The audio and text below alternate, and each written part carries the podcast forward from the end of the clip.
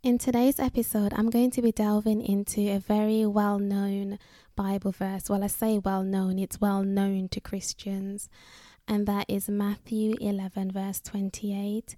And how this episode came about was actually through my Sabbath school notes. I was preparing to teach Sabbath school um, last week. So, at the time of me recording this podcast episode, it was last week that I was preparing to teach Sabbath school, and the topic was looking at Matthew 11 28. Well, it looked at other verses related to that as well, but the the memory verse was um, Matthew 28, Matthew 11, verse 28. And if you're not familiar with the concept of Sabbath school lesson, it's just basically a time in church when we come together and we go through a pre pre selected portion of the Bible and everyone review that portion of the Bible and the theme and the me- the theme and the topic for that week. And then we come together and we just review some of the things we have learned throughout the week through go- through going th- by going through the study. So that's the concept of Sabbath school basically. So it's a Bible study that everyone gets the opportunity to do a pre-read and see the pre-questions and then we come together and we discuss and hopefully learn. So I was responsible for um teaching that week last week and as I was preparing for the lesson review, I was really incredibly blessed because for the first time I saw Matthew 11 28 in a whole new light. And I guess that's part of the blessing of preparing or being asked to do something. You, you get that double blessing because you get to present to people what you've learned, but also you gain the blessing through the preparation process. And as I was preparing, or maybe after the lesson, I was reflecting and I thought, hmm, this would be a really good topic to share as a podcast episode. So, dust off the podcast equipment, and here we are. Well, here I am sharing this episode with you. I pray that you will be blessed as you listen to it and um, if you've studied this in your church, maybe you guys came up with some other ideas as well. But these are some of the blessings that I learned through going through the lesson study surrounding um, Matthew 11 28. And it's actually part of a larger theme. So each quarter we have different themes, and this quarter it's rest in Christ. And this week's lesson study was come to me but last week's lesson study was Come to Me. So let's get into this study. In order to get a clearer understanding of Matthew 11:28, I'm actually going to start in verse 20 and I believe that's where the study actually started. It did start in Matthew 11 verse 20. So I'm going to read verses 20 to 30. There are 10 verses. I do recommend that if you're in a position where you can follow along or read the verses yourself, then do so. Because what we're going to do after reading those 10 verses is just to go back and go through like a verse by verse look at what's being said in those verses until we lead ourselves up to Matthew 20, Matthew 11, verse 28, and 29 and 30 as well. We'll look at all 10 verses. So, starting in Matthew 11, verse 20, it reads Then he began to rebuke the cities in which most of his mighty works had been done, because they did not repent. Woe to you, Chorazin! Woe to you, Bethsaida! For if the mighty works which were done in you had been done in Tyre and Sidon, they would have repented long ago in sackcloth and ashes. But I say to you, it will be more tolerable for Tyre and Sidon in the day of judgment than for you. And you, Capernaum, who are exalted to heaven, will be brought down to Hades. For if the mighty works which were done in you had been done in Sodom, it would have remained until this day. But I say to you that it shall be more tolerable for the land of Sodom in the day of judgment than for you. At that time, Jesus answered and said, I thank you, Father, Lord of heaven and earth, that you have hidden these things from the wise and prudent and have revealed them to babes. Even so, Father, for so it seemed good in your sight. All things have been delivered to me by my Father, and no one knows the Son except the Father, nor does anyone know the Father except the Son, and the one to whom the Son wills to reveal him. Come to me, all you who labor and are heavy laden, and I will give you rest. Take my yoke upon you and learn from me, for I am gentle and lowly in heart, and you will find rest for your souls. For my yoke is easy and my burden is light. From verse 20, the very first questions that came to my mind was why was Christ rebuking the people and why did he do mighty works in those cities? And the latter part of verse 20 tells us that it's because they did not repent.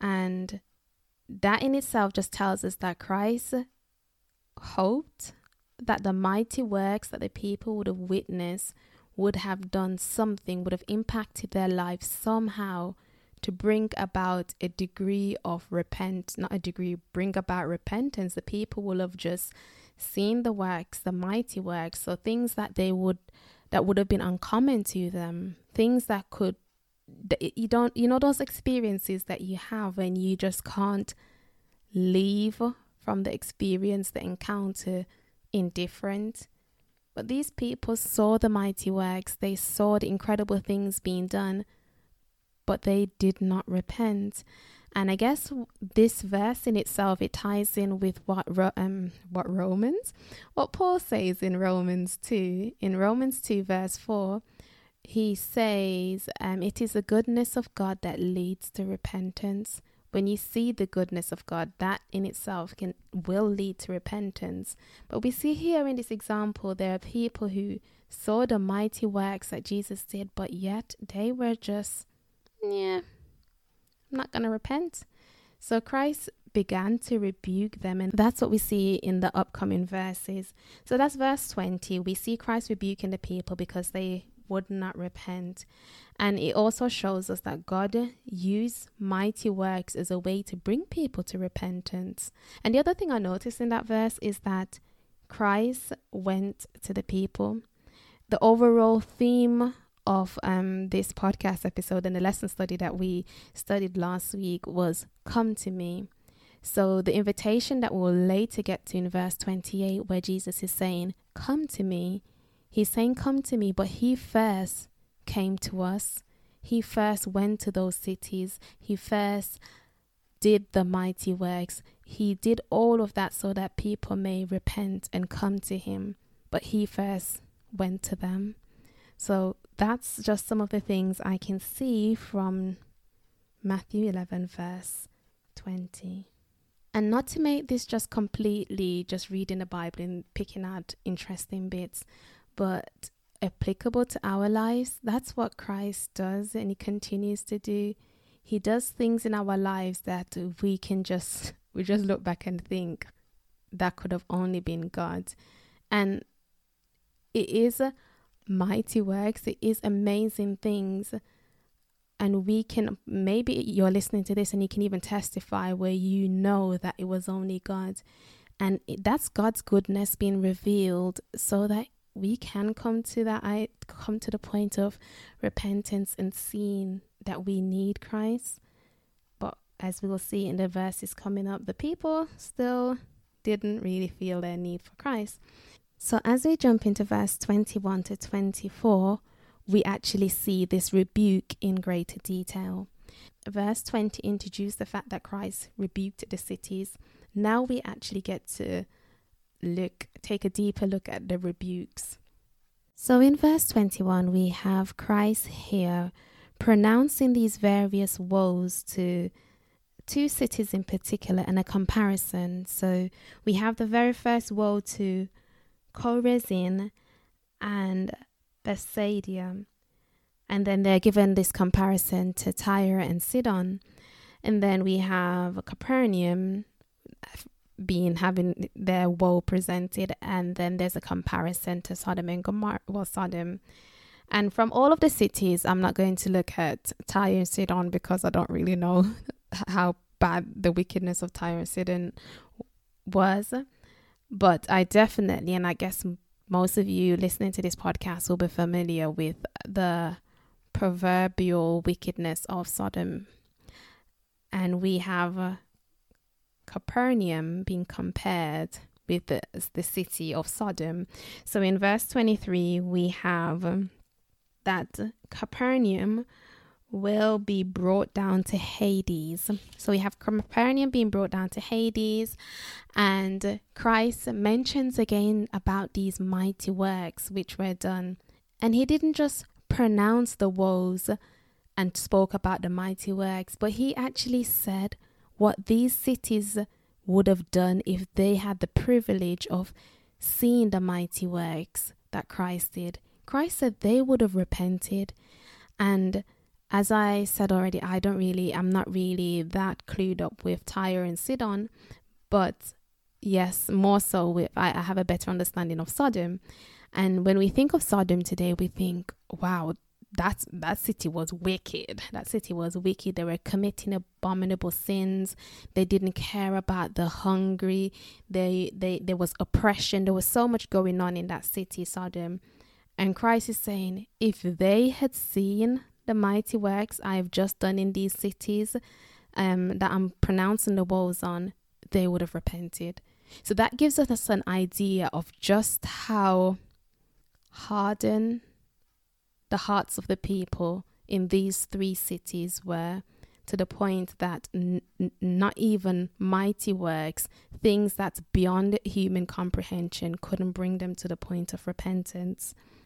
But before we move out of these three verses. So we've got the woes, we've got the mighty works being referenced again, and we have what those wicked cities uh, from the past would have done if they could see the mighty works. So those are some of the key things mentioned in those three verses. But one of the things I really want to pick up on is the mighty works. Why does Christ keep referring to the mighty works? So, what we're going to do before moving on from these three verses is actually look at one of the mighty works which Jesus is making reference to in these three verses. The mighty works, the mighty works would have brought about repentance. And this one of these mighty works stories can be found in Mark chapter 1, verses 21 to 28. So, a few verses to read again, but you need to read all of the verses to get the full story itself. So, if we jump over to Matthew Matthew?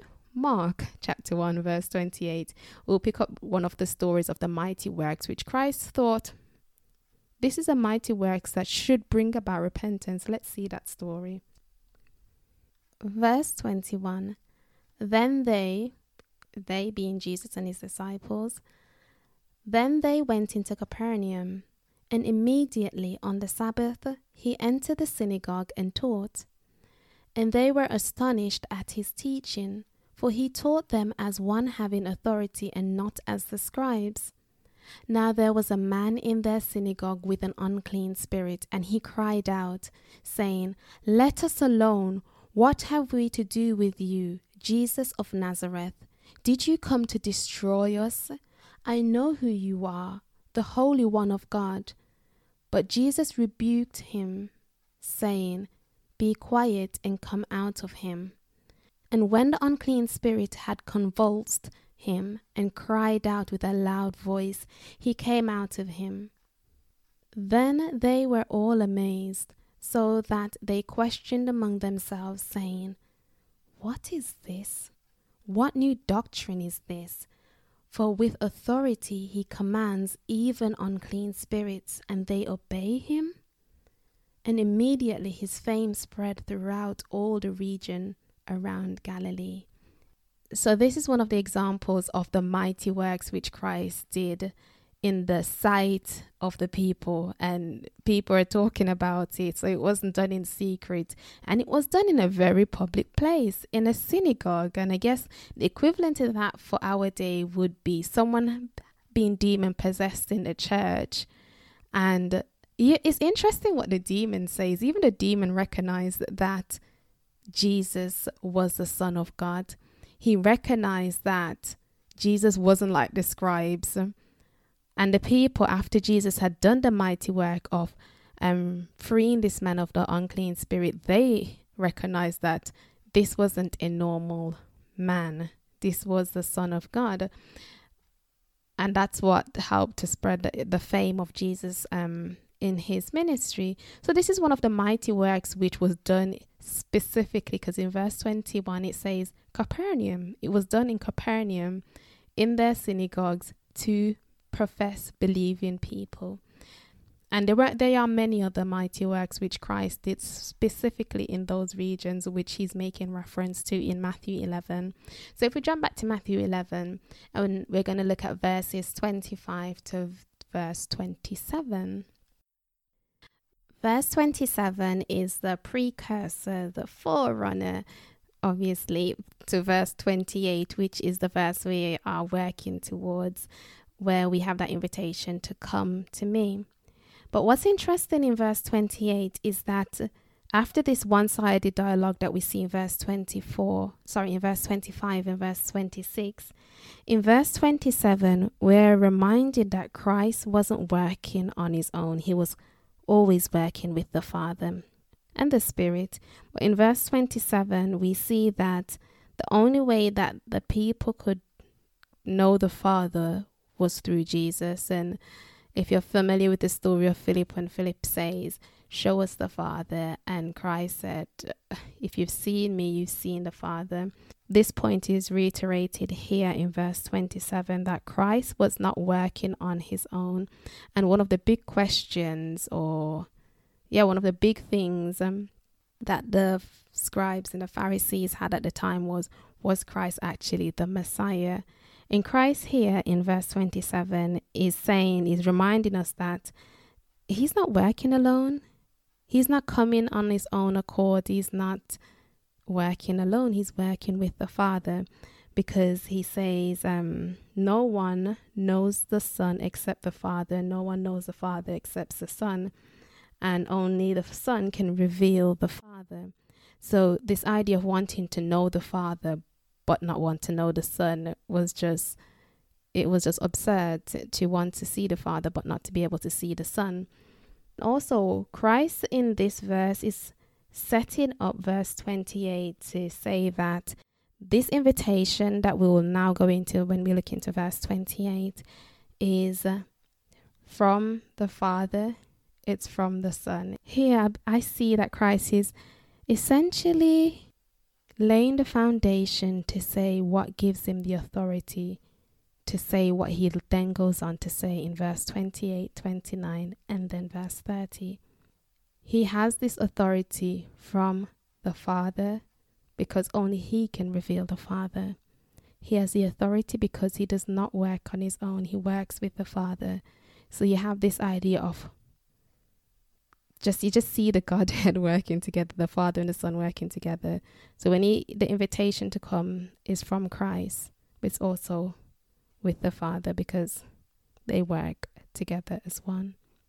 Verse 28 Come to me, all you who labor and are heavy laden, and I will give you rest. In this verse, we have a few things happening. We have a command, which is come to me. We have a promise, which is I will give you rest. We have an invitation that is open to everyone because it says, Come to me, all who labor and are heavy laden. And at the start of the podcast, this episode, I did mention that the overall theme is rest in Christ.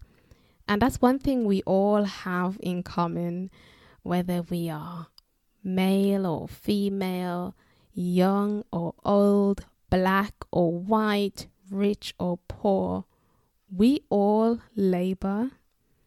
We are all tired. we all become heavy laden. So the invitation is to everyone in this verse to come to Him. One of the questions I had from looking at this verse is what is labor and heavy laden? So, labor is quite self explanatory, it's work.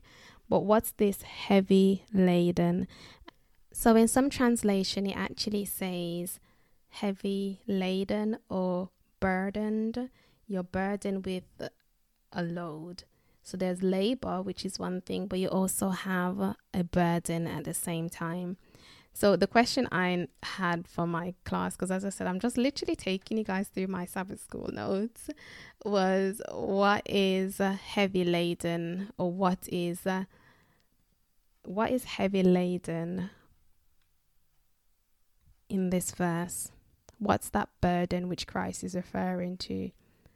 Because ultimately we love this verse because it says, Come unto me, all he that are heavy labor and are heavy laden, and I will give you rest. What's the heavy laden part? The labor is quite clear. As a Christian, and even if you're not a Christian, one of the biggest burdens we will ever encounter in life is a sin Sin is a burden that none of us can actually carry. And last week, actually, well, the week before this particular study, we looked at the life of King David and how rest comes at a cost. There's a cost that's associated with having rest, and how sin comes at a cost as well. And there's a burden that you cannot escape because of sin. And in the life of king david he he added sin to sin to the point where he was so burdened with his sin. So sin itself is the strongest burden that we can carry in life as human beings. It's it's something that will crush us if we try to carry it completely on our own. You'll find people try to cope through different routes of escapism to, to handle this burden of sin. Here in this verse, Christ is saying, I don't want you guys to carry this. I want you to give it to me. He says, Come to me, because He's the only one that can resolve the burden of sin. Before I move into verse 29, I want to dwell on this idea of sin being a burden. Not dwell too long, but maybe a couple of minutes on this idea of sin being the biggest burden that we can carry. And in the Bible, I think one of the best demonstration or explanation that we have of how burdensome sin can feel is what's presented by Paul in Romans 7.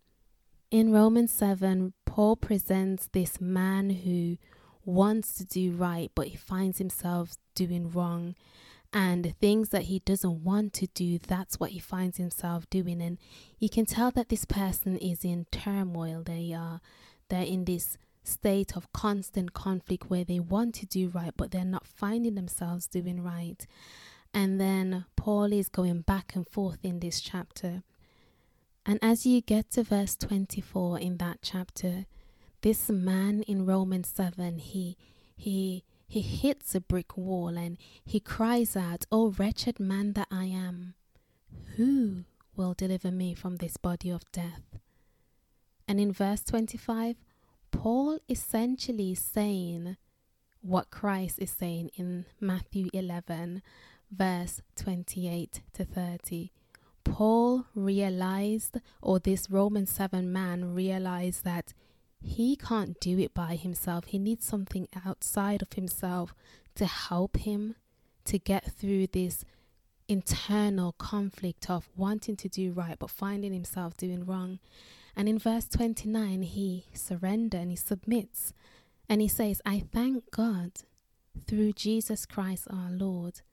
So then, with my mind, I myself serve the law of God, but with the flesh, the law of sin this, whether it's Paul or a man presented in Romans eh, Romans 7, this person reached a point where they realized that they need to yoke up to something stronger than themselves in order to have that victory, in order to not feel the burden of always doing wrong when the desire is to do something right. It's to do right. And this is um yeah, I, I said I was going to dwell a little bit no more than two minutes on this point of the burden of sin.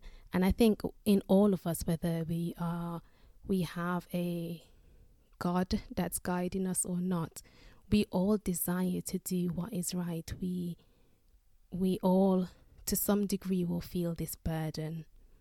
So when we go into verse 29, we have this exchange because we have the invitation, we have the command, and we have the promise. He's this the promise is that if you come to me, I will give you rest. So there's an exchange. We're going to give him our burden, and he will in exchange give us rest. So in verse 29, we have this invitation to take Christ's yoke and learn from me. For I am gentle and lowly in heart, and you will find rest for your soul.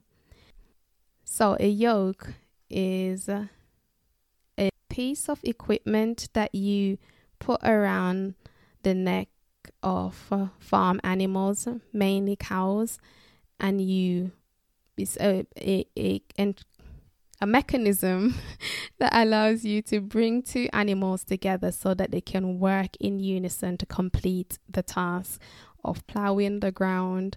So you use a yoke to bring two things together so that they can head in the same direction and be doing the same thing together. So this idea of being yoked together.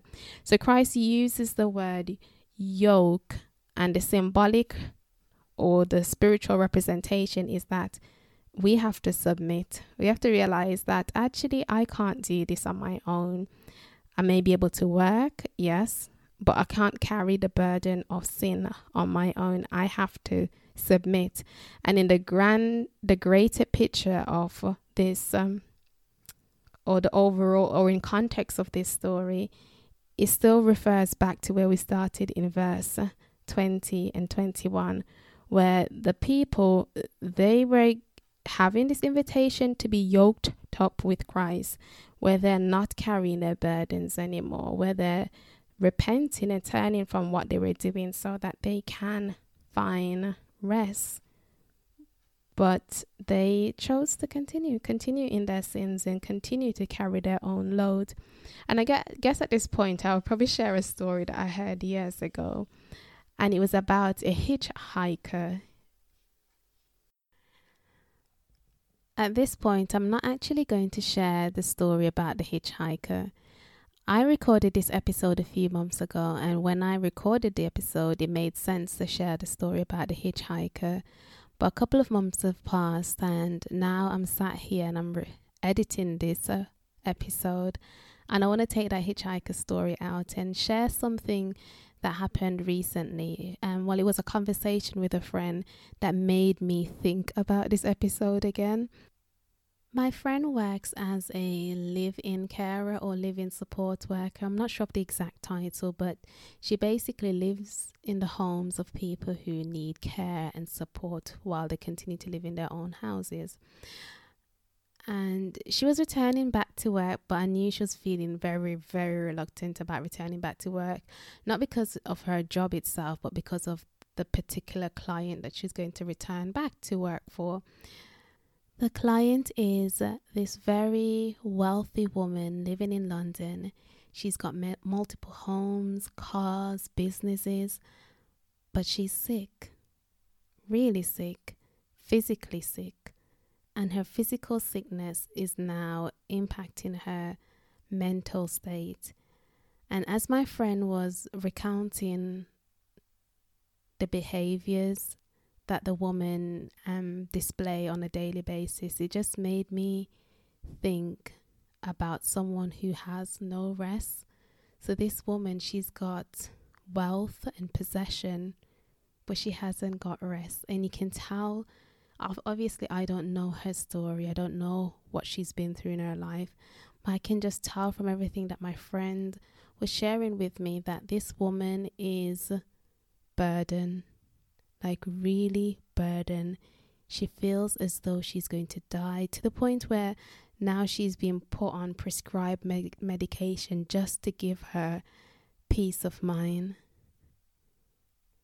As I was listening to my friend, I guess one of the immediate thoughts that surfaced in my mind was she needs to hear about rest. She needs to hear that about this exchange where God can give us not just physical rest, but rest from that burden that money can't buy. And as I was about to, well, I did share it with my friend, and my friend was like, she's not willing to listen because in her mind, she is a very wealthy, important person. She doesn't want to hear about God from a servant or the help. So she's not willing to engage with the help unless it's they're helping her in that moment. And I just thought that's very sad that that's her outlook on life that she's not even willing to to dialogue or to even listen. Rest isn't something that money can buy. Let me rephrase that. Rest or peace of mind that comes through the rest from burden isn't something that money can buy. Of course, you can have money to make you rest from physically working, from physically working, but peace of mind is something that money cannot buy and it's openly available for everyone and it's all about your thinking. It's about the mind and it's just how powerful it's a reminder of how powerful the mind is and who we ultimately submit to. Who do we um give authority to? For this woman she was clinging to her or she is clinging to her possessions her wealth her title all at the expense of rest. The reason I'm sharing this story is because, as I said, the conversation with my friend prompted me or reminded me of this episode, and it made me just think how real these things are. They are not just the stories in the Bible, aren't just stories that just happened and they were a good read to reflect on. These are themes or things or principles that people are still struggling with here in 2021, struggling with finding peace of mind, finding rest, but being so caught up in what we can physically see and hold on to that we're not even willing to entertain the invitation, accept the promise or even believe that it's offered to us. I'm going to caveat that story with this. The woman that I made reference to in that story, she doesn't know God. So it's understandable why she's trusting in what she knows. And for her, that's her possession. Those are the things that she's worked for and acquired in this life. However, there are Christians out there that need this message as much as the unbeliever. When Christ was speaking, the invitation is to all, but his audience, his primary audience that was hearing the message, they were believers. They were believers who were clinging to their burdens despite knowing God, despite knowing of God. So when Jesus was speaking and saying, Come to me, and maybe maybe that's why I wanted to include the hitchhiker's story because it's like we know but we don't do. We we hear the invitation. We can even recite the invitation, but we don't wholeheartedly accept the invitation. So while that woman's story was really sad to me, to even think about someone who's just in such distress because of a lack of peace, she's in that state of distress, but she doesn't know God. It's more worrying for a Christian to not have rest despite knowing Christ. Because if you if we go back to the ladies um lady example, the lady in the example that I referenced, she's in this state of distress of hysteria because she doesn't know God. But for a Christian to know God and be experiencing that, it's quite um it's very worrying actually because then that means the invitation has just fallen on deaf ears. That invitation to take his yoke, to be yoked up with with Christ has just fallen on deaf ears and it hasn't really impacted the life to transform that person to truly repent and realize that actually I don't have to do this alone. There's an invitation, there's a promise, there's a command in Christ's invitation in Matthew 11, verse 28. I'm going to close this episode in the same way that we closed that study. Someone had a question about verse 30. The question was, What does it mean? What did Jesus mean when he said, My yoke is easy and my burden is light? What does that actually mean to be to have burden that is light and his yoke is easy. I believe here Jesus is reminding us that life will always have burdens. But how do we tackle, how do we deal with those life burdens? His invitation is telling us to yoke up with Him, bind ourselves to Him, that we don't have to try and deal with those burdens alone. The Christian life isn't one that's free from burden. It just means that you have someone to share the burdens with. And who doesn't want to share their burden with someone? Who doesn't want to feel like they're not doing it alone all the time? And I guess that's what it means that his burden is light. It's not going to be the type of burden that is oppressive to the point where you feel like you're going to crush it's going to crush you or you cannot cope. It's it's um manageable it's bearable. You're doing it with someone. You're doing it with the god of heaven. You're doing it with the god of heaven with you yoked with you someone supremely stronger than you and I. Um, yeah, so I think that's probably the answer that we came to at the end of the study. I'm going to pause here, not pause, I'm going to stop here. And if you found this episode um, a blessing or encouraging in any way, do share it with someone. And I will see you in my next one. Bye.